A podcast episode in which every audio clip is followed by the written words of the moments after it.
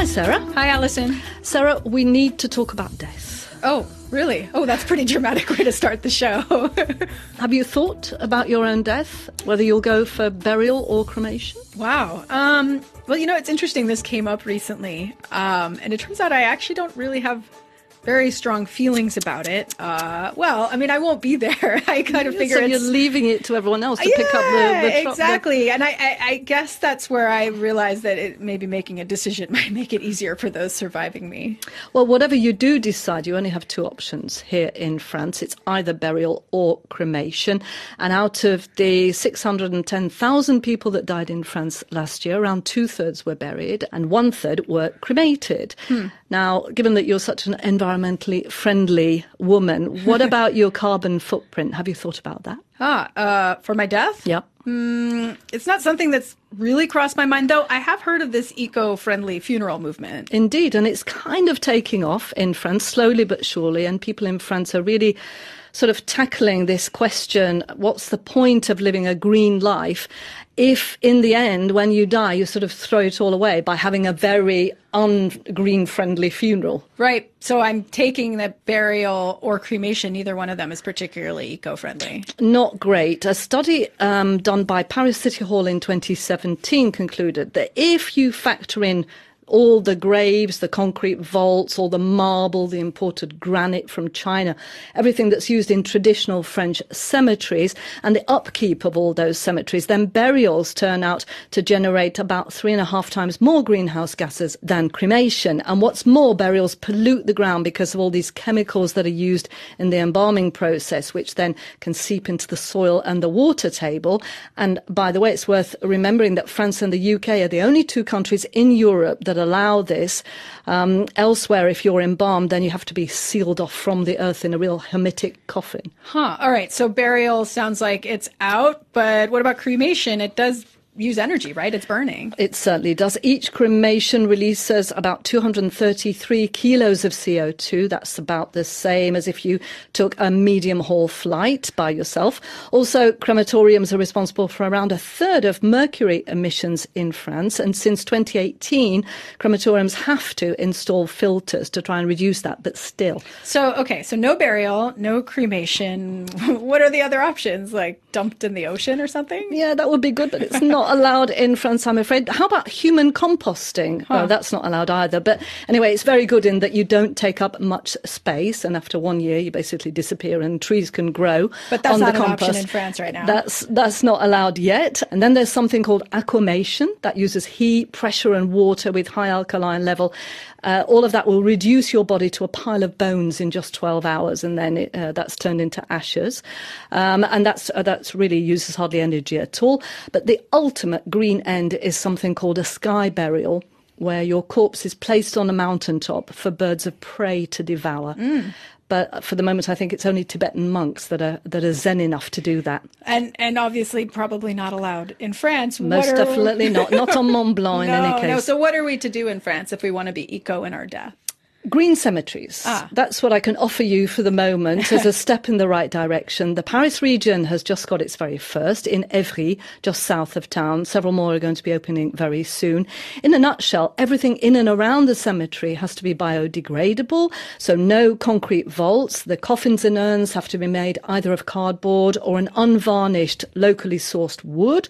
There's no granite headstones, there's just wooden markers. There's no embalming there, and any clothes that you wear in the coffin have to be made from natural fibres, so no plastic shoes, accessories, and certainly no plastic flowers. Now, the town of Niort in the west of France opened the country's very first natural cemetery in 2014. Its charter isn't quite as strict as the Paris one. Of course, Paris had to outdo everyone else. But Niort was a pioneer in this, so I went along to the Cimetière Souché to get a feel for the place.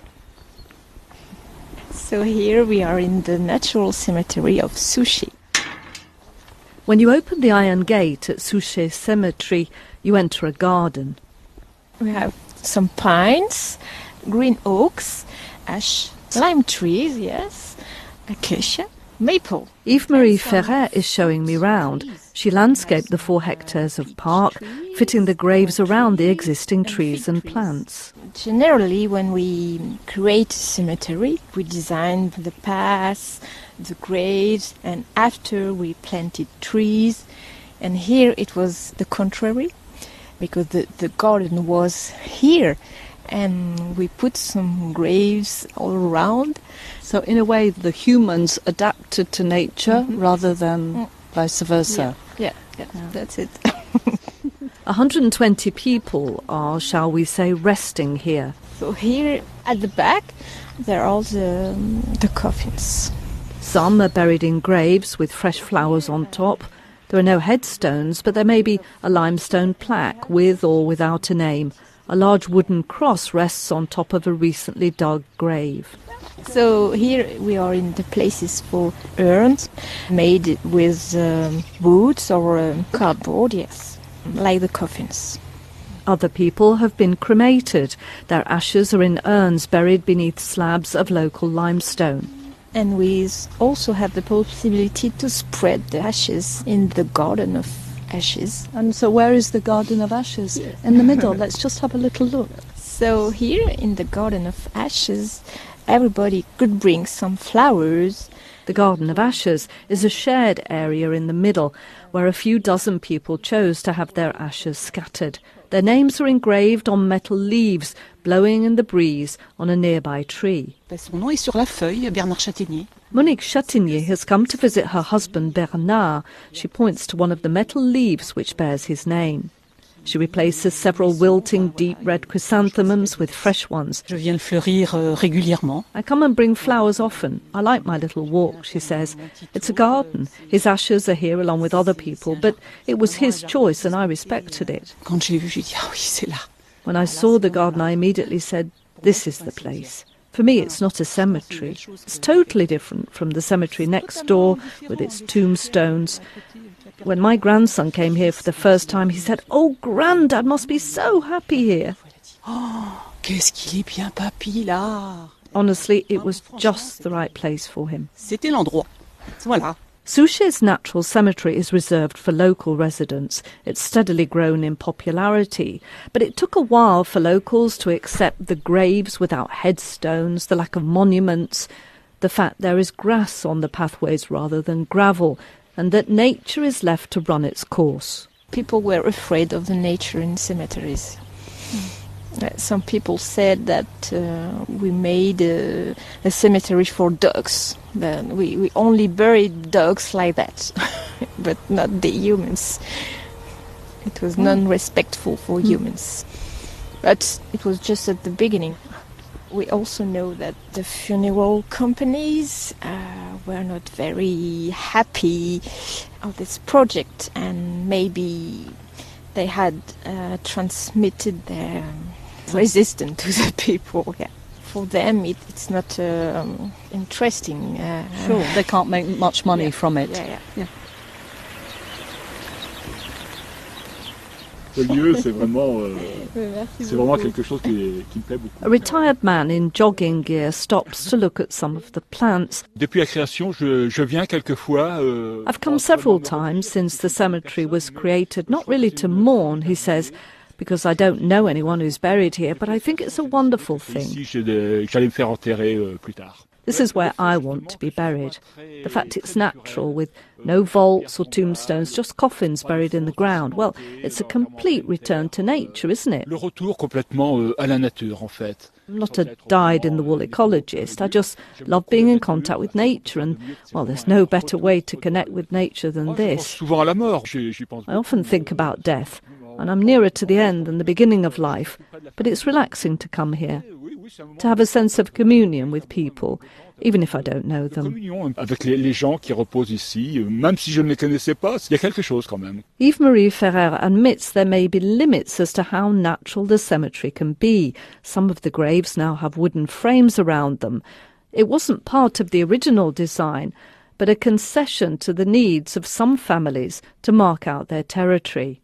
We wanted to create a very green area very open area without borders like in USA or uh, UK but we quickly understood that the families the French families wanted to limit around their graves. They don't want the neighbors uh, to get too close so they they put some uh, some wood all around, uh, some borders all around the graves. So we accepted this uh, very typical French uh, desires. I think the people is not really ready to go to green green cemeteries. So it's the beginning, the transition.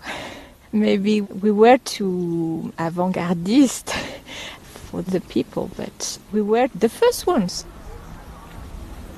bringing more nature in cemeteries it's very difficult in France because of all the culture, the religion, uh, but things are moving. It's interesting there that there seems to be this this specificity in France of wanting to mark your grave and I guess like stake out your space even in death. Yeah, that's what she's saying. Maybe other cultures have that too, but mm. certainly that's been her experience. And you have to think of these traditional French cemeteries where, you know, we know them, don't we? Everyone has their spot in this big tomb. They're made of concrete. There are row upon row of tombstones, gravel on the floor, very little greenery. And these cemeteries tend to be walled so a bit hostile in a way. Huh. Well, I mean, hostile, but also sort of works of art to some extent. I guess yeah. like the Père Lachaise here in Paris, you kind of go in and it's it's a monumental thing. Yeah, it's a bit sort of Napoleonic, isn't it? but in smaller towns, um, they tend to be on the outskirts, very often cut off from the people, as if somehow death was a contagious disease. But this didn't used to be the case. People in the French countryside, uh, a couple of centuries back, would grow trees that would then be used to make their coffins and there was a lot more nature in the cemeteries. But then a law was passed in the late 19th century which required cemeteries to be built outside towns for hygiene reasons. And then in the 1960s, pesticides were introduced in France. Everything got cleaned up and sanitized. All the weeds got destroyed. Greenery was cut back and people gradually lost touch with cemeteries.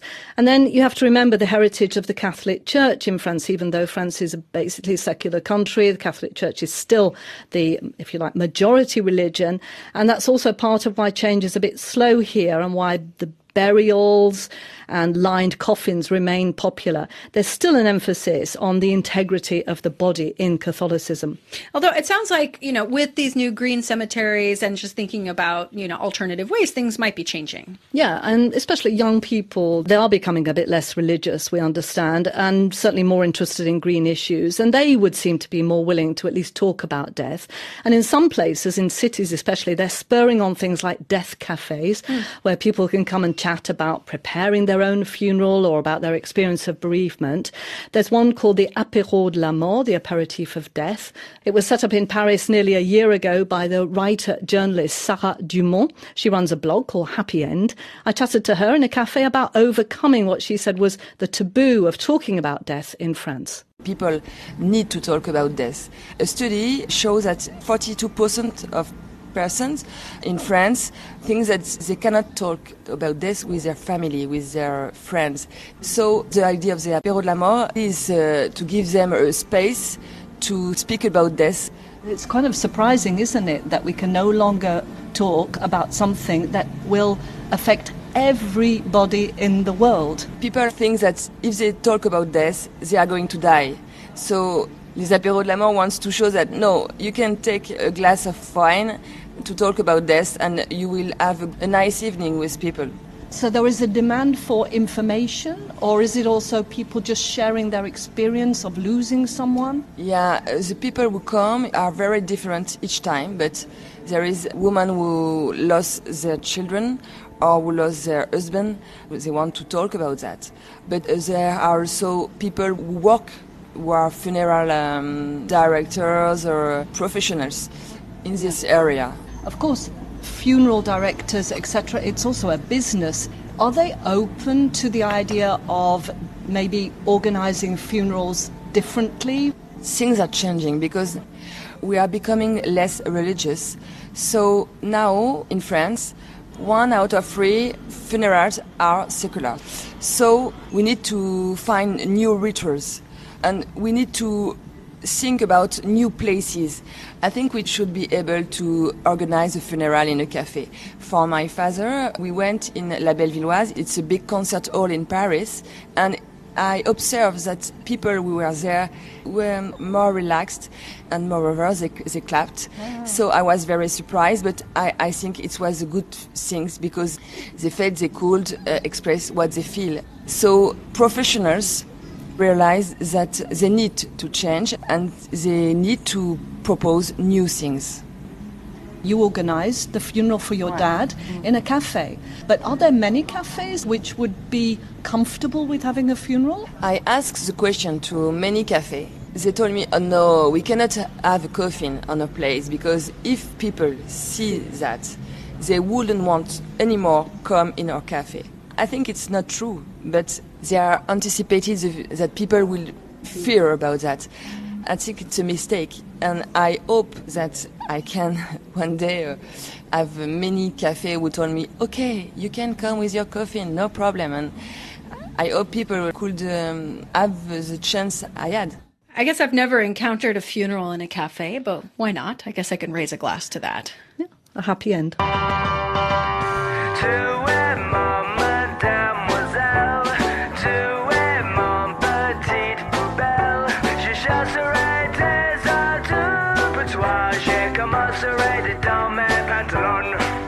Alison, uh, did you take out the garbage this morning on your way to work? I almost did. you, would have put it in the bin, though, at the bottom of your building. I absolutely did. I put it in the green bin. In French, you might have said you threw it in the poubelle. It's another one of these words in French that comes from someone's name. Um, this guy is Eugène Poubelle, who uh, this week, 136 years ago, signed a decree as the prefect of Paris. At the time, he was essentially mayor, that required building managers to provide containers for garbage. The decree of November 24th, 1883, required building owners to provide residents with covered garbage receptacles. And he put in a system of regular pickup, at the time, of course, with horse drawn carts. That's amazing. I imagine at the time the streets must have been absolutely filthy. Yeah, there were 2 million people already living in Paris at the time. All of these cities were developing massively with the Industrial Revolution. People were coming in, and garbage just was kind of tossed into the streets. Rag pickers were going through picking up you know what they could. It stank. It was unsanitary. Other cities um, in Europe and the U.S. were starting at the time to introduce municipal street cleaning, uh, city dumps, incinerators, all these sort of technological ways of trying to clean up these cities. Poubelle systematized it for the city of Paris. A welcome reprieve indeed. But you can imagine how cheesed off some of the people must have been having to take their rubbish down the stairs instead of just like you know, casting caution to the wind and chucking it out the window into the drains. Well, uh, possibly, but they were actually not that happy, not necessarily for that so much as uh, building owners didn't want to pay for Oh, the cost of these money. receptacles. Um, and there was also outcry over the fact that these rag pickers would be put out of business. Um, all the garbage would be put into these bins and the city would pick it up and I guess they would reap the benefits of it. The Figaro newspaper at the time wrote that this would put 30,000 people out of work. Now, poor people is their only way of working. You know, you could say maybe it's not the best kind of work, but, you know, they raised outrage there. Um, they also raised the idea that there was a British company that had secured a contract with Paris to take over the lucrative trade, which the paper said was worth millions. It was actually that article published the day after the decree in November 1883 that coined this term poubelle boxes for those containers. Later, that got shortened to just poubelle, which is now a word in French for garbage. Yeah, I use it myself every day. so the name stuck, even if the concept itself wasn't that popular. Yeah, yeah. So at first, of course, the, the containers weren't replaced after a year or so. People were really grumpy about it, but it did stick. Uh, the concept even spread to other cities in France, and you know, obviously, that's what we do today. Interestingly, that original decree that Poubelle had provided for separating garbage into three, I guess you would say, recycling. There were three containers: one for organic waste, like food and other bits, one for pottery, glass, and oyster shells, um, and another for paper and rags. It didn't last because I guess it wasn't put in place well, um, and the idea of sorting really wasn't reintroduced until the next century when we really started, you know, embracing and focusing on recycling. But basically, then, Sarah, Eugène Poubelle, in a way, he was the father of our present day system of recycling. We still have three bins. He was one step ahead. Yeah, I guess maybe we should have been named Monsieur Propre, Mr. Clean.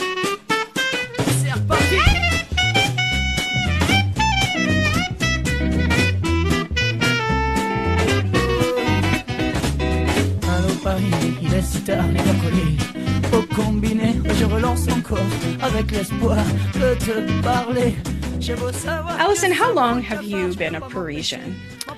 Since 1997 officially, but I'm probably not sulky enough to be a serious contender for the title. Um, I guess I was actually born here, so you could say I've been Parisian all my life, but um, really I've been living here for the last 13 years, and I agree. I think I'm not ever really fully embrace the sort of gruff attitudes of the Parisians. Yeah, there is a tendency to sort of value the smirk, the sort of half smile, rather than a, some kind of hearty, full blown laugh, which is considered to be a bit uncouth. And, here, and right? maybe a bit too American for those I Americans in that. the room. Um, our listeners, of course, maybe you've noticed when you visited the city that as opposed to the rest of France, Parisians are gruff. Uh, servers and shopkeepers aren't terribly attentive. Um, someone who's really noticed this is Olivier Giraud. He's an actor and he created a one man show called How to Become Parisian in One Hour. He's originally from Bordeaux. He came to Paris 15 years ago to work as a restaurant manager and he realized he was turning into that grumpy, gruff Parisian. And it became really clear to him when he went to the US and spent some time working in restaurants in Florida. The most beautiful city in the world. City of love. City of lights. City of strike. Paris. I love you. We went to see the show and sat down with Olivier after the talk about what it means to be a Parisian, how he's changed over the last few years. And he says he realized how strange Parisians were when he was working in Florida. When I was working at a restaurant, I had a lot of American customers and they asked me questions about Parisians. Yeah, we would like to go to Paris, but we're scared of Parisians. And I was giving. Uh, Was that advices. surprising? Was that surprising to you to hear that? Of course not, because no, because I know like we are not very nice with the tourists. Like uh, in America, if you're lost, they will help you. In Paris, you laugh and say, "Ah, "Okay, they're lost." How much of this show is your own experience, and how much is it from observing and, and looking around? Um, I can say like most of the show, the taxi, the metro. When the doors are opening, just push everybody, then run and get a free seat. Fix the point. If you look on your right, I'm sure you would see an old lady looking at you with a little smile. When my wife was pregnant, uh, nobody stand up when they see a pregnant woman. It's not your fault, it's just pregnant. They look at them like, "Oh, it's not possible. I've got a seat. It's mine. If she's pregnant, it's her fault." So if you uh, read a book about Paris, uh, I'm sure you will see some um, picture with some Parisian couple uh, kissing on a bridge, uh, some flowers, macaroons, champagne, so romantic. That's that's only a commercial for Paris. There's one point where you say uh, half of Parisians are single, the other half are miserable, they're, they're depressed. And of course, you, you, you talk quite a lot about how expensive it is and how dirty it is. So, how much of the show is also about m- making foreigners understand Parisians a bit better? Actually, almost a serious point about mm, maybe you actually, it looks so chocolate box that life can be quite difficult. And, and yeah, now we are having strikes all the time. Uh, people are very, very stressed at work. All my friends in Paris, they're like burnout completely. Life has gotten much more expensive. Yeah, m- much more expensive. In, the companies, everybody's very overstressed. So uh, I don't think we're going to be like the nicest city in the world soon. I mean, it's beautiful, but it's hard for everybody. Everywhere in the world, people are saying, Parisian people, oh my god, they never smile. what do you want to say? Like, hey, I'm a Parisian and I love my shitty life. Of course not. And sometimes I do have uh, spectators that they are, I'm sure they have a lot of money, so they're staying like in Georges V or Plaza. I say, no, we do have a great service.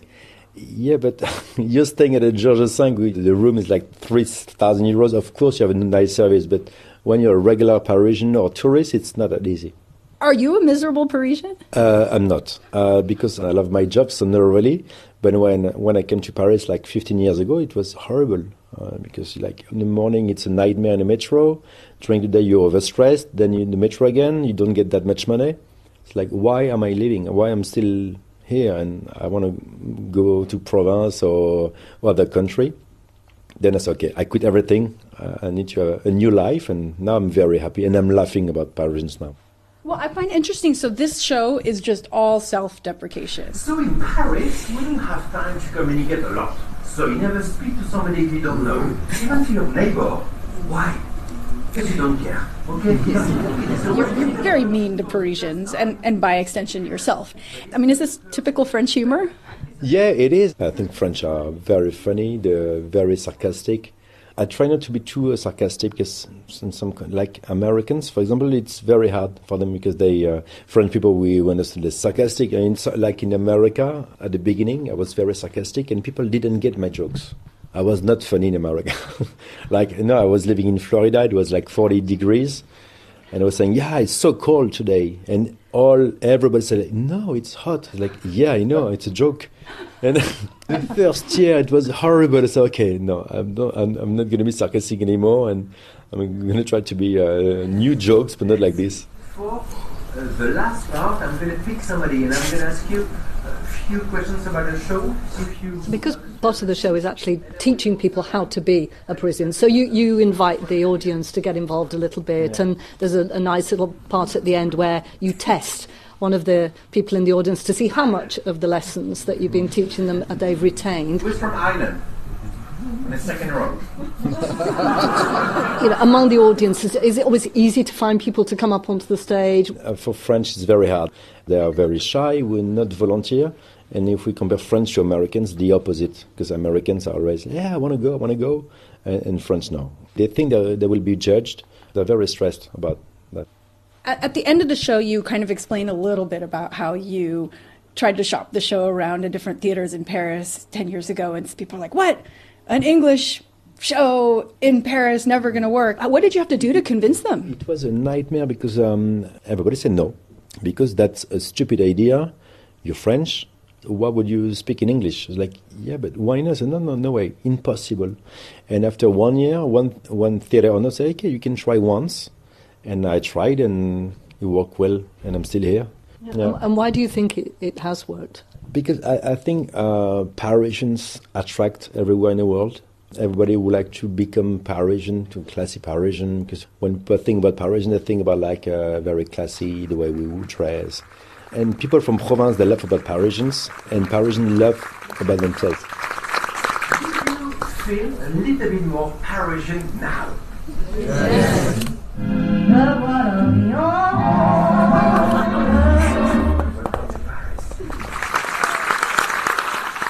Well, that's all we've got time for Spotlight on France. Our program today was mixed by Julien Magouareu. Hope you enjoyed it. And if you did, why not subscribe to the podcast so you don't miss out on any episodes? Just look for Spotlight on France wherever you get your podcasts. And we'd love to hear from you. You can write to us at spotlight.france at rfi.fr.